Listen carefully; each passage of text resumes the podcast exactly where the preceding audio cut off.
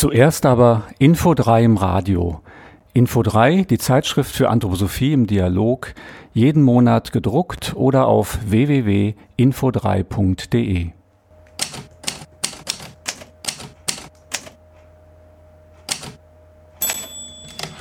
Herzlich willkommen zu unserer Buchpräsentation.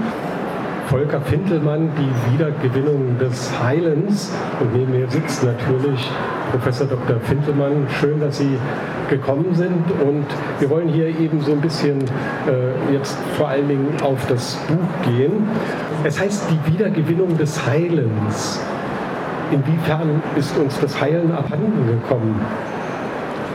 Das ist die ganze Thematik meines Arztlebens, dass wir eine Medizin entwickelt haben, in der das Heilen nicht mehr vorkommt. Man muss sogar sagen, in einer gewissen Art abgeschafft wurde. Vor ungefähr jetzt 25 Jahren war ein Editorial im Deutschen Ärzteblatt, das ist die Zeitung der Bundesärztekammer, in der stand, in dieser modernen Medizin kann von Heilen nicht mehr gesprochen werden. Und wer das dennoch tut, ist ein Scharlatan. Das hat mich damals sehr erschrocken und auch ein Stück verärgert, weil ich war Arzt geworden, um zu heilen. Und sollte nun ein Scharlatan sein. Und es ist dann ja noch eine zweite ganz wichtige Stufe eigentlich in dem, was dann in meinem Buch sich auch als Antwort auf beides ergeben hat. Ein wirklich einer der bedeutendsten Herzspezialisten im 20. Jahrhundert, der Amerikaner Bernard Lone, hat dann eine Biografie geschrieben mit dem Titel Die verlorene Kunst des Heils. Weil er noch gelernt hatte, eine Medizin, in der das Heilen eigentlich vorkam und gemerkt hat, wie er als moderner Herzspezialist durch die Apparate immer weiter weg vom Menschen geführt wurde. Und im Rückblick auf sein Leben, und er ist einer der berühmtesten Kardiologen unserer Zeit gewesen, im Rückblick auf sein Leben hat er das ganz tief bedauert und gesagt, hat es eben so genannt, die verlorene Kunst des Heils. Damals, das war 2002, habe ich so in mir gedacht, da musst du eines Tages die Fortsetzung schreiben, in dem Sinne, wie das Buch nun auch etwas umständlich vielleicht heißt, die Wiedergewinnung des Heilens.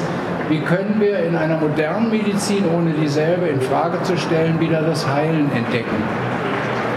Ja, und ein Motto Ihres Buches ist ja ein Satz, äh, den ich damals äh, zum ersten Mal gelesen habe und der heißt eben, eine Krankheit heilen heißt ihren Sinn zu erfüllen. Das hat mich umgehauen. Wie funktioniert das? Also um das Zitat ganz deutlich zu sagen, die Krankheit erreicht erst ihren Sinn, wenn sie geheilt wird. Und das fußt im Grunde genommen darauf, dass uns Krankheit ja überhaupt nicht zufällig trifft dass Krankheit auch nicht irgendein Defekt ist, ein mechanischer Defekt oder ein Unglück, sondern dass Krankheit immer in sich trägt die Möglichkeit, die Chance, durch die Krankheit etwas zu gewinnen. Etwas, was man vielleicht vorher in seinem Leben eingebüßt hat, etwas, was vielleicht ganz im Verborgenen ruhte und jetzt an die Oberfläche drängt. Und man muss da nicht gleich an die ganz schweren Krankheiten denken, ich nenne Ihnen mal so ein Bild, das sich für mich ganz deutlich ergeben hat. Eigentlich müsste man eine Lungenentzündung immer richtig begrüßen und sagen, na das ist ja toll, denn es gibt keine zweite Krankheit, die Sie innerlich organisch so verjüngt wie eine Lungenentzündung. Entzündung überhaupt ist eigentlich immer etwas Positives in dem Sinne, dass sie über die Immunität in uns uns frischer macht, jünger macht, wieder wandlungsfähiger macht, aus einem Trott im Leben ein Stück herausführt. Und so gibt es etliche Krankheiten, dazu gehörten früher auch mal die Kinderkrankheiten, die wir heute nicht so recht zulassen wollen, die eigentlich Entwicklungskrankheiten sind. Und das ist ja nicht erst jetzt durch mich gekommen, sondern da gibt es ja viele im 20. Jahrhundert, die diesen Gedanken, Krankheit hat auch einen Sinn, im Grunde genommen gedacht haben derjenige, der mich in meinem Leben ganz besonders angeregt hat, über die Grenzen der heutigen Medizin hinauszudenken, Rudolf Steiner mit der Androsophie, hat etwas formuliert, was ich in mir trug, aber er hat es formuliert, wenn ich so ausspreche. Ich habe es auch so gesagt, aber er war vor mir. Die Krankheit ist eine Frage. Heilen bedeutet, die Antwort darauf zu finden. Haben Sie äh, ganz konkrete Beispiele aus Ihrer Praxis, wo das geschehen ist? Ja, es gibt, da könnte ich jetzt natürlich bis heute Abend durcherzählen, weil das ist ja auch eine der großartigen Sachen, wo man als Arzt auch sehr bescheiden werden kann, dass die wirklichen Lehrer in der Medizin ja nicht die an der Universität sind, sondern die wirklichen Lehrer sind ja die Patienten. Wenn ich heute sagen sollte, wovon ich eigentlich das, worüber ich spreche, gelernt habe, dann immer aus der Begegnung mit dem Patienten. Indirekt natürlich. Ich habe auch gelernt, was für eine Bedeutung dieses deutsche Wort zwischen den Zeilen zu lesen heißt. Denn oft habe ich das Entscheidende bei meinen Patienten entdeckt in dem, was sie nicht gesagt haben, nicht in dem, was sie gesagt haben. Aber ich könnte Ihnen zum Beispiel das Beispiel einer Kindergärtnerin sagen, die damals Mitte 40 war und ihre aller, allerbeste Freundin verlor, weil sie durch Krebs starb. Und diese Freundin hat ihr mit noch vier unmündigen Kindern auf ihrem Sterbebett die Bitte übergeben und eigentlich so ein bisschen auch die Verpflichtung, kümmere dich um meinen Mann und die Kinder. Und daraus wurde eine Ehe. Eine Ehe, die total unglücklich war. Denn die beiden gehörten überhaupt nicht zusammen. Die Kinder akzeptierten diese neue Mutter nicht, die sie als Freundin der Mutter außerordentlich geliebt hatten. Und ich sehe mich noch eines Tages am Krankenbett dieser Patientin in diese Frage hineinschauen und sagen, sie hatte mittlerweile eine ganz, ganz schwere Lymphdrüsenkrebserkrankung entwickelt. Eigentlich ein ganz deutliches Signal, sich von dieser Erde zu entfernen. Und ich sagte zu ihr, Sie werden überhaupt nicht gesund werden können, wenn Sie sich von diesem Mann und der Familie nicht wieder trennen. Das hat sie mir unglaublich übel genommen, hat sich auch entlassen lassen, ist in eine andere Klinik gegangen, kam dann aber nach einiger Zeit wieder und hat dann eigentlich diesen Entschluss gefasst und zum Erstaunen aller Onkologen hat sie diese schwere, fortgeschrittene Krankheit nicht nur überstanden und überlebt, sondern ist in eine völlig neue Arbeit auch an einem anderen Ort von Norddeutschland gegangen und lebt auch heute noch, also jetzt 30 Jahre nach dieser ganzen Situation, wo ihr die offizielle Medizin eine maximale Überlebenschance von drei Jahren gegeben hatte. Aber es war ganz klar und trotzdem frage ich mich heute immer noch, ob ich eigentlich das Recht hatte, so etwas zu sagen. Denn Sie werden verstehen, das ist ein ganz tiefer Eingriff ja in die Freiheit des anderen äh, weshalb sie auch völlig normal reagierte, dass mir erstmal absolut übel genommen hat. Also nur ein extremes Beispiel und davon könnte man viele erzählen und auch einfachere. Aber ich glaube, die, die, Krankheit war wirklich für sie der Schlüssel zu begreifen, dass sie ihre Biografie völlig aufgegeben hatte und einen Weg ging, der nicht ihrer war. Der Untertitel Ihres Buches ist ja äh, auch einer, der vielleicht heute erstmal verstört, Wege zu einer christlichen Medizin. Das ist nicht mehr so angesagt. Wie geht das? Wie kann man sich das vorstellen? Ist das eine Medizin, die dann in Ordenstracht ist oder was ist das? Ja, das hat einen ganz persönlichen Moment, wie ich auch wirklich sagen möchte. Das ist ein sehr, sehr persönliches Buch im Sinne dessen, dass man daraus nicht eine neue Lehre und Dogma machen soll, sondern erstmal eine Anregung suchen. Kann man nicht auch anders denken in dieser Medizin? Das Persönliche ist, dass ich schon als ganz junger Mensch wusste, dass ich Christ bin, auch wenn ich mich in den damaligen und auch heutigen Konfessionen nicht wiederfand.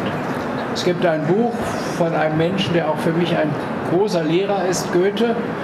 Da hat jemand geschrieben, Goethe, der Heide und der Christ. So würde ich mich auch bezeichnen ein unkonfessioneller Christ, ein überkonfessioneller Christ. Was mich veranlasst hat, diese mutige Deklaration einer christlichen Medizin zu machen, ist, weil ich gar nicht verstehen kann, wie man übersieht, dass die moderne Medizin eine neue Ethik braucht. Die Medizin ist heute, das müssen Sie wissen, völlig ethikfrei. Also wir hatten noch eine Ethik in der Medizin durch den Hippokratischen Eid, der wurde dann abgelegt und jetzt braucht man Ethikkommissionen, die also von Juristen, Theologen, auch Ärzten, Soziologen besetzt sind, um schwierige ethische Fragen in der Medizin sozusagen zu entscheiden. Also eigentlich wie von außen, nicht aus der Medizin selber heraus. Und ich persönlich kann nur sagen, ich kenne im Augenblick keine modernere, zeitgemäße Ethik als die, die wir eben die christliche nennen. Das andere ist auch, unsere europäische Medizin hat absolut christliche Wurzeln. Die waren nämlich bis ins 19. Jahrhundert eine reine Klostermedizin. Das, was wir dann als moderne Medizin kamen, kommt aus dem arabischen Strom. Und manche von Ihnen, glaube ich, werden vielleicht diese sehr schönen Bücher von Gordon Noah kennen. Der Medikus zum Beispiel ist auch verfilmt worden, wo man lernen kann, dass schon vor weit über 1000 Jahren in der arabischen Welt eine hochintelligente, hochtechnische Medizin mit Krankenhaus und so weiter existierte, die dann allmählich den Weg nach Europa suchte. Aber eben eine agnostische Medizin war. Eine Medizin, in der der Mensch, und das ist ja unsere Situation heute, ein Objekt ist. Sie sind in der Medizin ein Objekt, denn die Medizin will unglaublich objektiv mit ihnen umgehen. Und deshalb darf der Arzt eigentlich in der Medizin auch nicht persönlich vorkommen, weil das ist subjektiv. Und deshalb machen wir doppelblinde, kontrollierte, randomisierte Studien. In dem Sinne, nichts Menschliches darf da eigentlich in das Ergebnis eingehen. Das ist das Motiv christliche Medizin zu sagen, auch wenn ich weiß, dass das missverstanden werden kann, wenn man es konfessionell nimmt, aber wenn man es vom ethischen Grundcharakter nimmt, zum Beispiel Toleranz, tätige Nächstenliebe, Demut, den Mensch als etwas zu sehen, was der berühmte Karl Gustav Karus, der hier in Leipzig geboren wurde, ein Arzt aus der Goethe-Zeit, einmal so großartig formuliert hat, jeder Mensch, ja jede Kreatur ist eine Idee Gottes und alle sind gleich wert. Das ist ein großes Motiv für mich geworden, weil versuchen Sie mal nachzuspüren, was es bedeutet, wenn der Arzt einem Patienten gegenüber die Frage stellt, was will Gott mit dir? Das ist eine ganz andere Stimmung sofort. Und er nimmt ihn erstmal so, wie er ist. Da gibt es nicht den Besseren und den Schlechteren. Sie haben ja sehr viele Bücher geschrieben, auch eben über Chaos. Und Sie haben auch ein anderes Buch geschrieben, das ist die intuitive Medizin. Das ist jetzt alles auch im Info3 Verlag zu erhalten. Da gehen Sie ja noch eingehender auf Ihre Medizin ein. Ja, also dies ist ja ein, wie gesagt, persönliches Buch, das sich an Menschen richtet.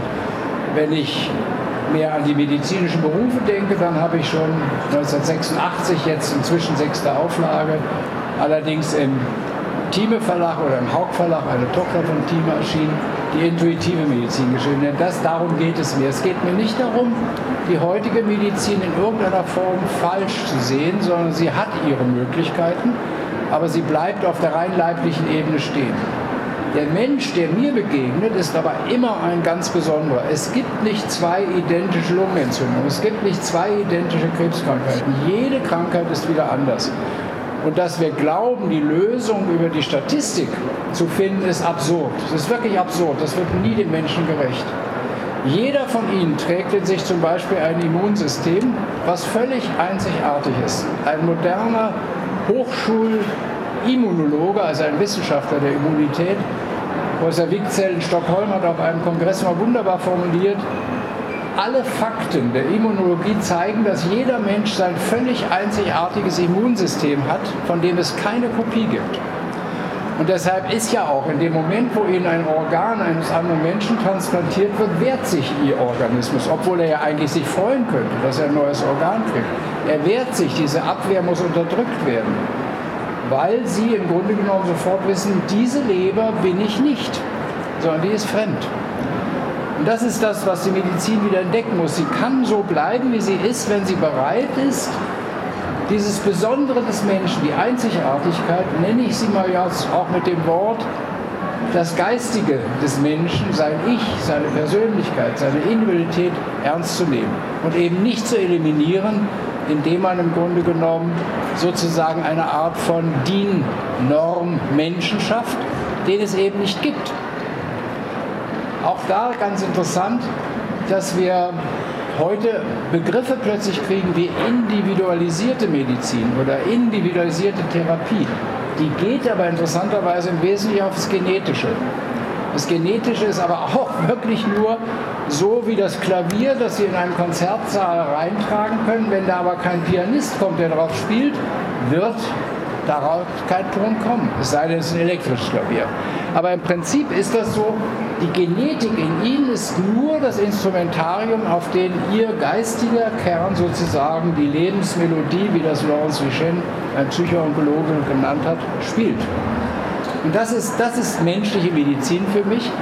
Die ist erstens viel schöner, macht viel mehr Freude. Da kriegt man nicht mit 40 einen Burnout, wie heute 40 Prozent der Krankenhausärzte, sondern da ist man auch mit 80 Jahren noch begeisterter Arzt.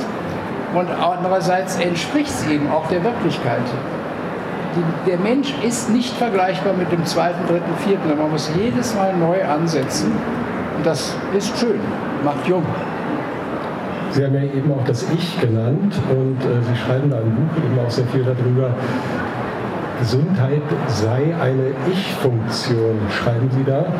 Und äh, schreiben, an sich ist das Ich als urgesund, also auch wenn wir krank sind. Wie, wie können wir uns das vorstellen? Ich weiß nicht, ob man sich das vorstellen kann, aber für mich ist das einfach eine Tatsache. Das ist großartig, auch wieder bei Steiner diesen Begriff zunächst mal zu entdecken, der Geist ist urgesund. Auf den Menschen übertragen habe ich formuliert, das Ich ist urgesund. Als ich das entdeckte, waren zwei Dinge klar. Erstens, du kannst ohne mit diesem Ich des anderen zu kommunizieren überhaupt nicht heilen.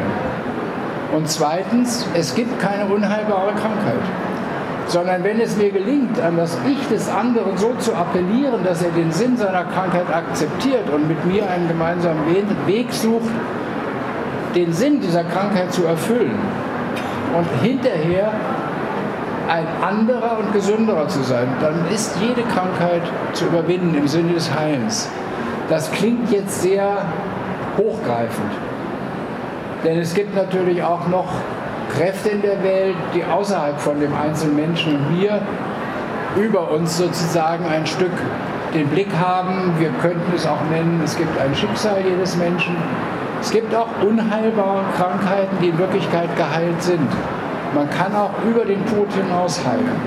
Aber das Entscheidende für mich war eigentlich, in jedem Menschen steckt eine unverlierbare Gesundheit, an die der Arzt wieder heran appellieren, heranarbeiten muss.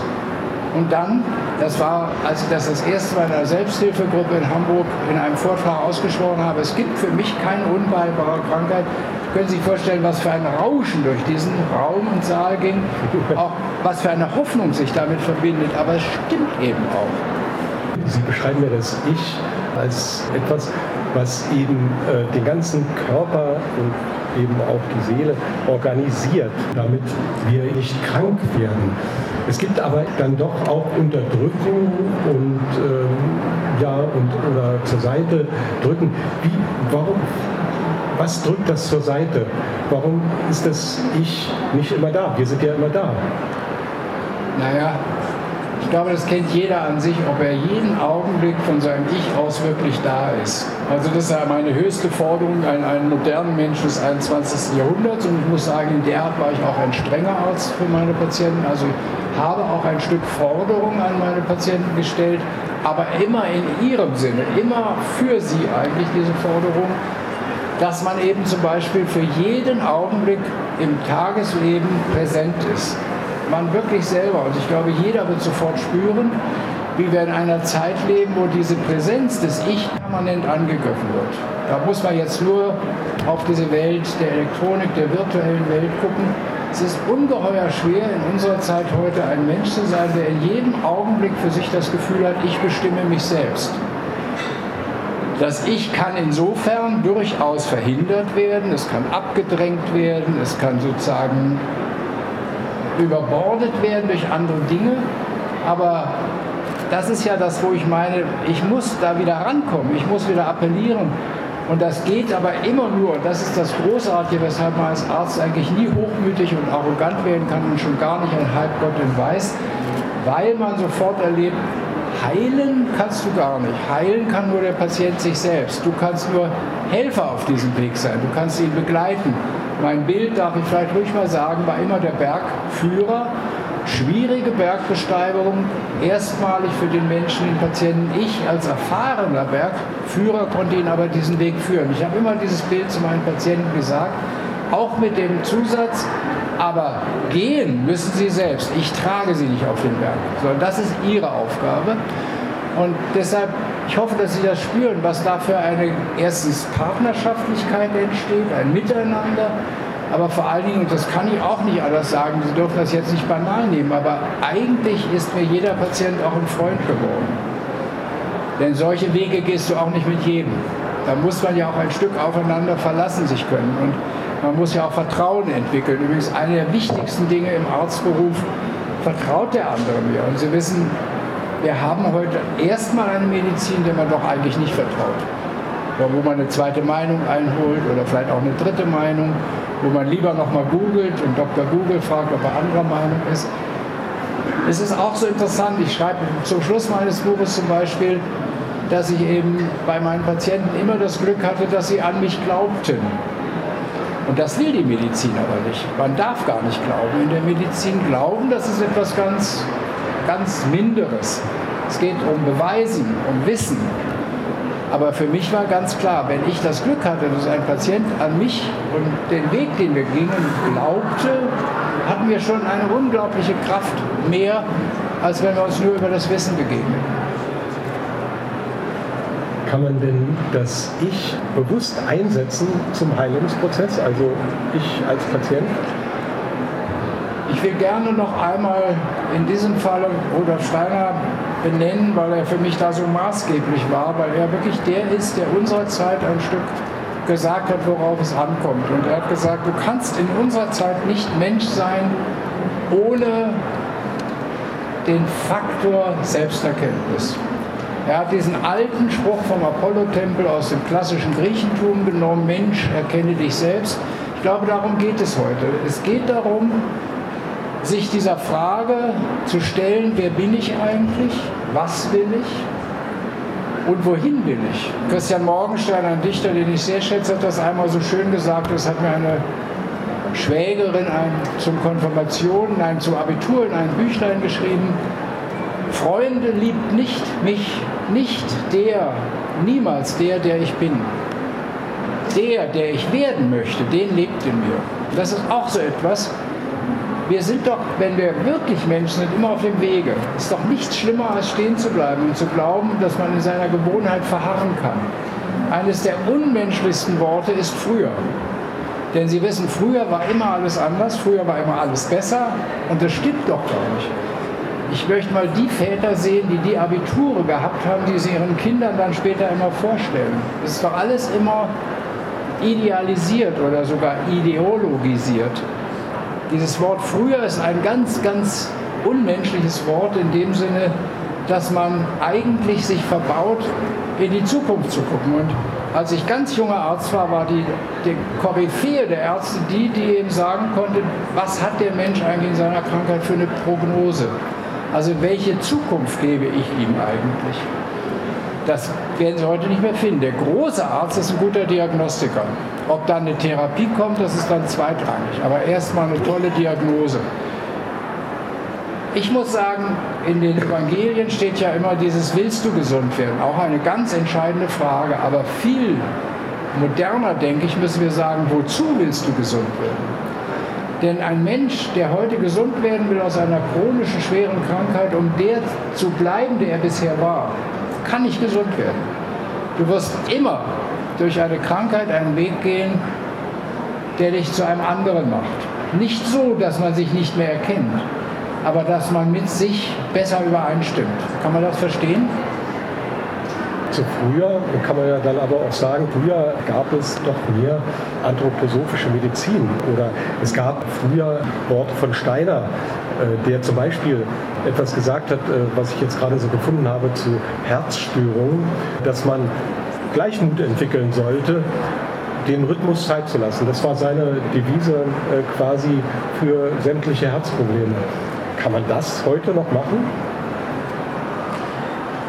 Nein, also ich glaube, dass wir Steiner auch ganz missverstehen, wenn wir ihn sozusagen festhalten zu der Zeit, wo er gewirkt hat. Man hat ja unglaublich viel Entwicklung seither genommen und in vielen Dingen, auch was die Medizin betrifft, würde Steiner heute anders sprechen. Im Übrigen hatte er ja erwartet, dass die Fachleute, also zum Beispiel ein Arzt, die Medizin, die er anregt, überhaupt erst entwickelt. Er hat ja keine Medizin fertig gegeben.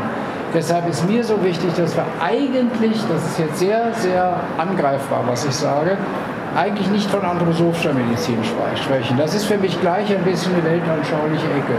deshalb habe ich den Titel Intuitive Medizin gewählt, weil es darauf ankommt, zu dem, was wir über den Leib durch die moderne Medizin wissen, und da wissen wir unglaublich viel. Wenn Sie Gott sei Dank gar nicht sich vorstellen können, was man heute alleine über den Leberstoffwechsel weiß. Da können ganze Wände tapeziert werden mit diesen Stoffwechselvorgängen, die dort geschehen. Allerdings ja alles im Unterbewussten. Ähm, das ist aber gut, dass man das weiß. Daran kann man unglaublich viel erkennen und anknüpfen. Aber es nutzt nichts, wenn man nicht auch eben diesen Individualteil des Menschen, dieses geistigen Kern des Menschen dazu nimmt. Und natürlich muss man, der Weg der Selbsterkenntnis ist ja nicht so, dass man sich vor einen Spiegel setzt und wie ein Narzisst dann sich bewundert und schön findet, sondern es ist ja eigentlich wirklich eine Entdeckungsreise in ein unbekanntes Land. Was in mir ist eigentlich alles? Jeder sollte mal entdecken, was für ein unglaubliches Potenzial in ihm liegt, das er überhaupt noch nicht abgerufen hat. Was da für Möglichkeiten sind, die man noch entwickeln könnte. Und da ist eben der Zeitgeist ein bisschen so, das muss man einfach so sehen, der will uns festhalten. Der möchte uns auch ein Stück an die Vergangenheit binden. Deshalb kommt plötzlich das ganze Nationale wieder nach oben, weil das ist etwas, das ist doch völlig überholt. Wir sind doch heute keine Deutschen, keine Polen, keine Ungarn mehr, wir sind doch einfach Welt Weltmenschen. Ich würde auch nicht sagen, wir sind Europäer, sondern wir sind Menschen.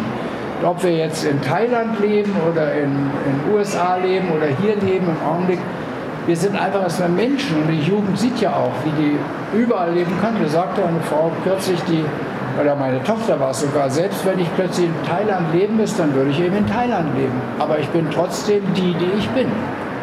Das ist so ein bisschen dieses, wo wir, glaube ich, hinkommen müssen in der Selbsterkenntnis, also sich zu entdecken mit dem Potenzial, das in allem liegt. Und das wir im Allgemeinen, auch schon von der Pädagogik angefangen, eigentlich nicht abrufen. Und deshalb kommen manchmal Krankheiten, um dieses Potenzial zu entwickeln. Denn Sie können sich nicht vorstellen, was für Menschen durch die Krebskrankheit gegangen sind und mir berichtet haben, was sie neu in der Welt entdeckt haben, was sie vorher immer überblickt haben. Was sie plötzlich zu einem Lebensinhalt machen, was vorher für sie überhaupt völlig ohne Bedeutung war. Und wie sie zum Beispiel, ich werde nicht vergessen, eine Patientin in einem Zimmer, die nach, auf den Hof von unserem Krankenhaus im Grünen guckte in Hamburg, und sagte, ob Sie es glauben, ich bin jetzt vier Wochen bei Ihnen, das ging damals noch, vier Wochen bei Ihnen und heute habe ich zum ersten Mal die Birke gesehen, die vor meinem Fenster steht. Und von dem Moment an wurde ihr die Birke wichtig. Das sind Entdeckungen. Und plötzlich hat sie sich damit auch selber entdeckt, nämlich dass sie blind war für die Birke. Deshalb sind die Heilungsgeschichten, Evangelien oft eben auch die Blinden. Die sind nicht blind im Sinne, wie wir es heute mal mit dem grauen Star oder so, sondern die sehen, wie der Berliner früher sagte, den Wald vor Bäumen nicht. Wir, wir müssen, müssen leider. Äh, wunderschöne Gedanken, die Sie gerade äh, äußern.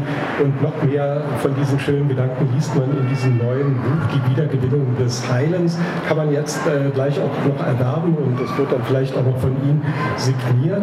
Und äh, es geht noch weiter heute Abend. Heute Abend um 19.30 Uhr im Mendelssohn-Haus halten Sie ja noch einen Vortrag und da werden Sie noch mehr dieser schönen Gedanken hören. Vielen Dank für Ihr Interesse.